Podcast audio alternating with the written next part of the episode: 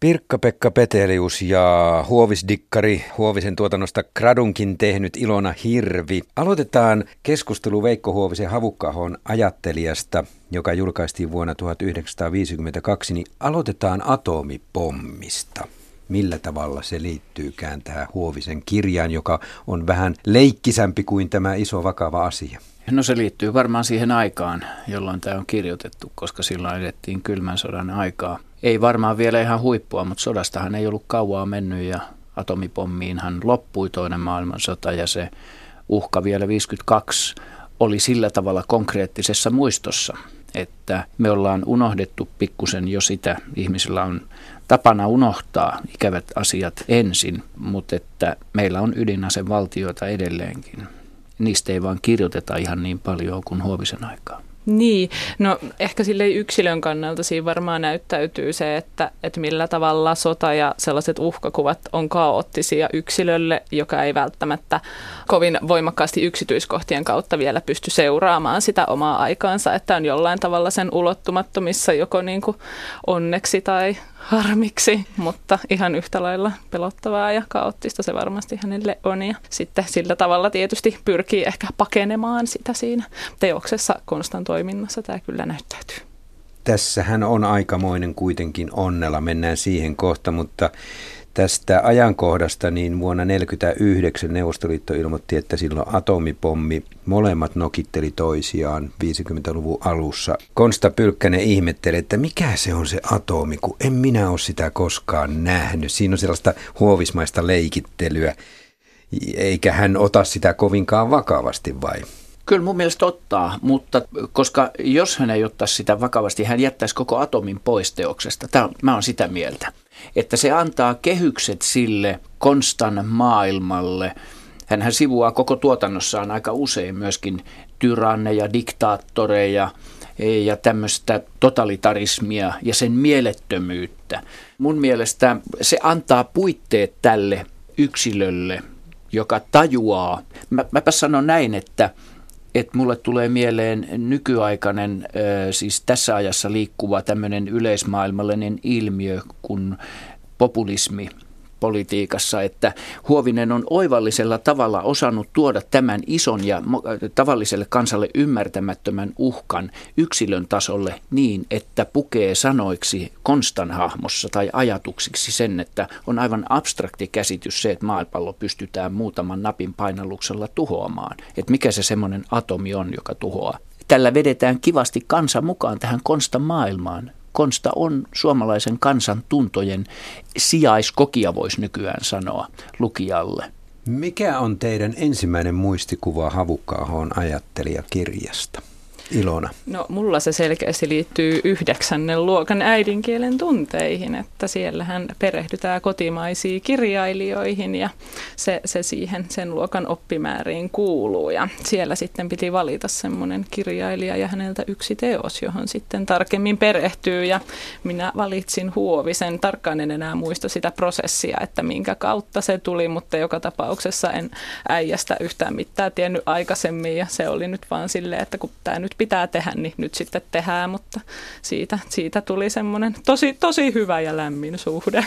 Joo, mulla se liittyy keskikouluun 60 luvulta. Se liittyy niin, että mä en ollut lukenut Havukkahon ajattelija. Jos mä sanon, että mä olin 11 tai 12-vuotias, niin mä en kauheasti valehtele. Meillä oli tapana pitää, tai jokainen velvoitettiin äidinkielen tunnilla pitämään esittely jostain kirjasta. Esitelmä ja olisiko se ollut Lintusen Sakari, kun piti, tai joku piti kuitenkin Havukkahon ajattelijasta. Sieltä luettiin otteita.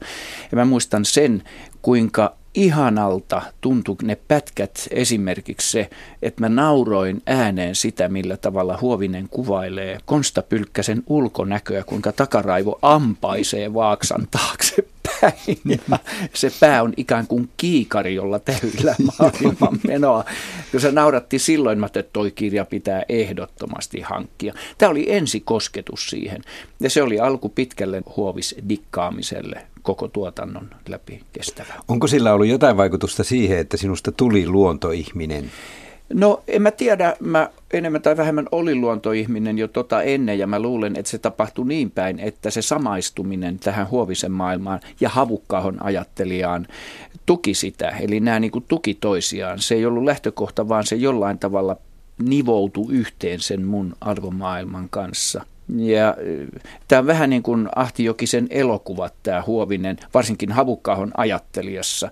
Se luonto ja se luonnon kauneus ja luonnon kaikki voipaisuus antaa puitteet sille ihmiskuvaukselle. Se ihmisen mieli peilautuu sitä luontoa vasten ja se on aivan, tämä on, tämä on niin kuin Ilja Reppinin taulu, jossa pieni ihminen on keskellä suurta maisemaa. Eletäänkö tässä Havukkaahon ajattelijassa, siis vuodelta 1952, eletäänkö vielä sellaista Suomea, että tämän kirjan ikään kuin tällä tavalla kirjoittaminen oli mahdollista 60-luvulla, 70-luvulla metsäteollisuus alkoi yllätä. Ilona Hirvi, sinä olet tutkinut, että, että puolet ammateista oli 50-luvulla vielä maa- ja metsätaloudessa. Sitten tulivat koneet ja ylituotanto oli tavallaan viimeinen hetki kirjoittaa tämmöinen kirja vai? No tavallaan joo ja tavallaan ei. Että tietysti suomalaisen kirjallisuuteen ylipäätään tai sitä leimaava piirre on semmoinen metsäisyys, että sitähän nyt tietysti vieläkin nostetaan esille ja tietysti Huovinen kiinnittyy tähän suomalaisen kirjallisuuden metsäiseen maisemaan. En tiedä tekeekö hän sen tietoisesti vai, vai sitten tahtomattaan tavallaan, mutta tosi luontevasti hän siihen jatkoksi asettuu. Ja totta kai luonto teemana ja silleen kehyksinä on semmoinen asia, mikä nousee Huovisen tuotannossa esille myös paljon tämän jälkeen. Mutta kun sä olet tutkinut sitä, että millä mm. tavalla luonnon poliittisuus on jotenkin Huovisen kirjoissa Juu. mukana, niin mistä johtuu se, että Veikko Huovinen ei tässä kirjassa Havukkaho ajatteli vuodelta 1952 kirjoittanut vastakkain teho metsäteollisuutta ja luontoa? No sitä en osaa sanoa, että minkä takia ei, mutta mä näkisin, että se fokus on pikemminkin siinä, että siinä käydään dialogia arkitiedon ja tieteellisen tiedon välillä. Mun mielestä se kertoo myöskin siitä, että sitä vastakkainasettelua siihen aikaan ei vielä ollut. Mm.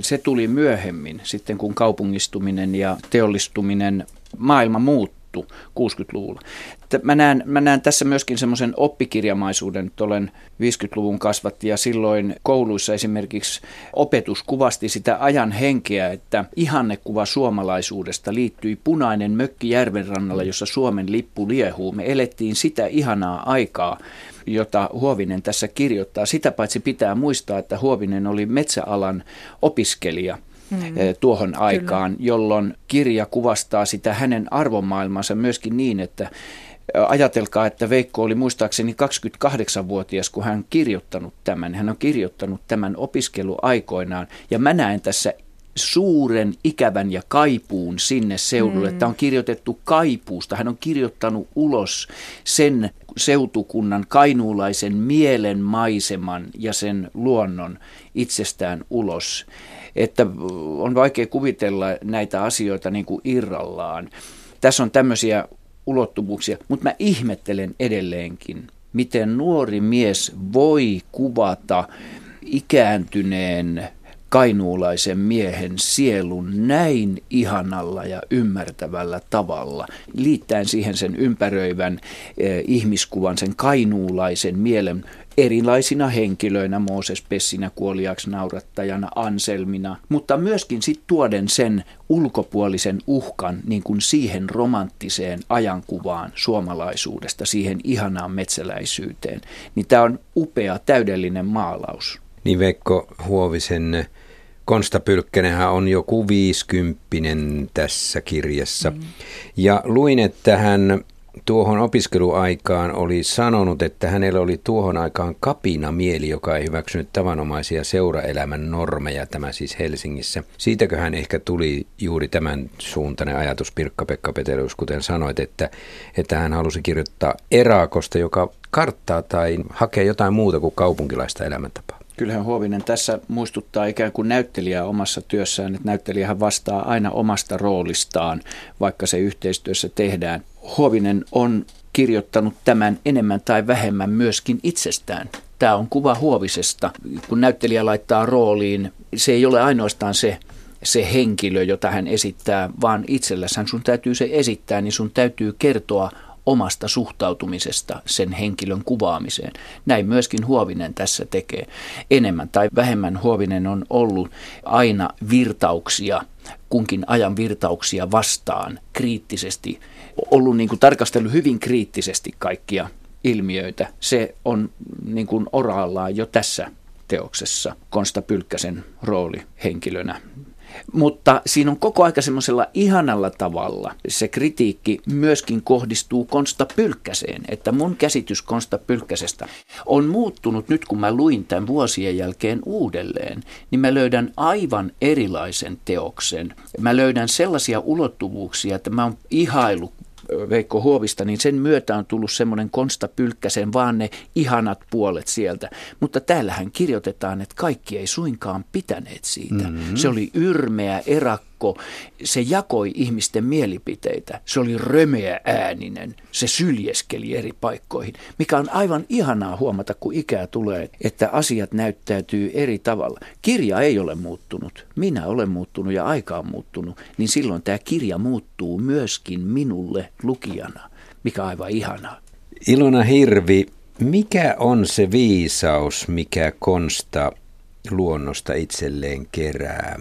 Hänellä se tieto varmaan, no totta kai liittyy siihen omiin arkielämän kokemuksiinsa, että hän on ihminen, joka saa elantonsa metsästä ja on elänyt tavallaan sellaisessa meidän näkökulmasta luonnon ympäristössä koko elämänsä. Ja totta kai se hänen tietonsa piirissä ja kokemusmaailmassaan näkyy, mutta toisaalta hänellä on selkeästi semmoinen tieto, että näitä asioita voi käsitteellistää toisinkin ja hän ymmärtää sen, että näiden ilmiöiden takana on jotain, ehkä jotain sellaista, mitä, mistä hänellä itsellään ei ehkä kuitenkaan ole niin paljon tietoa kuin hän toivoisi tai kun hän ajattelee. Että näkyy ehkä esimerkiksi siinä, kun hän tutkailee mittarimatoa, joka möngertää lehteä pitkin ja hän ajattelee, että no niin, että tämä toukka on nyt sillä ja sillä asialla, mutta koko totuus ei olekaan tässä, vaan että tämä toukka on monen linnun ja siiven heiluttajan herkkuravinto vai miten se nyt meni, että selkeästi hän ymmärtää sen, että näiden niin kuin, asioiden suhteet toisiinsa pitää ottaa huomioon ja vaikka tuli, niin se ei ole hänelle pelkästään tulta, että näin. Niin, Konsta etsii mm. näitä sinisiä ajatuksia. Kyllä. Mun mielestä tämä kuvastaa myöskin aikaa sillä tavalla, että Konstan suhde tämä jumaloiva suhde näihin kouluttautuneisiin ja opin saaneisiin ihmisiin, siinä on myöskin katkeruus siitä, että hänellä ei ole jostain syystä ollut mahdollisuutta mm. päästä. Se kuvaa myöskin aikaa. Mä muistan, isäni Kyllä. oli aivan samanlainen, että sota vei mahdollisuuden kouluttautua ja varojen puute.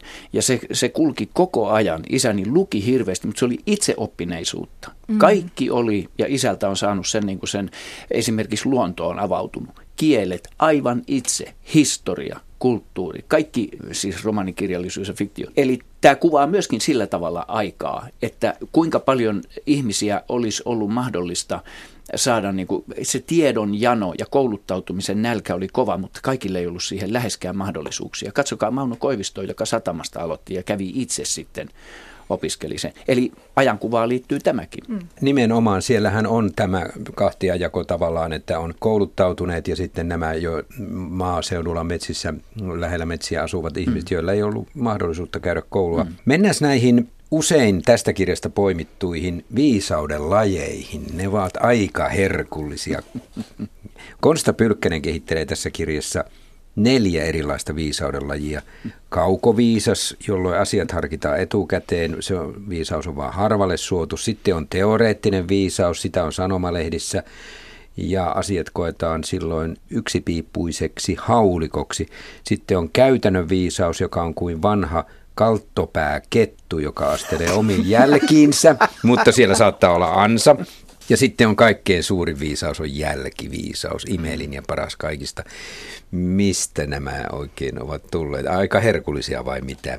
No mä epäilen, että ne on sellaisia asioita, kun Huovinenhan kulki paljon isänsä kanssa metsätöissä ja tukkikämpillä hengasivat, niin mä epäilen, että toi saattaa nyt olla jonkun vanhan äijän juttu sieltä saloilta. Esimerkiksi ainakin osittain hiukan eteenpäin kehitelty.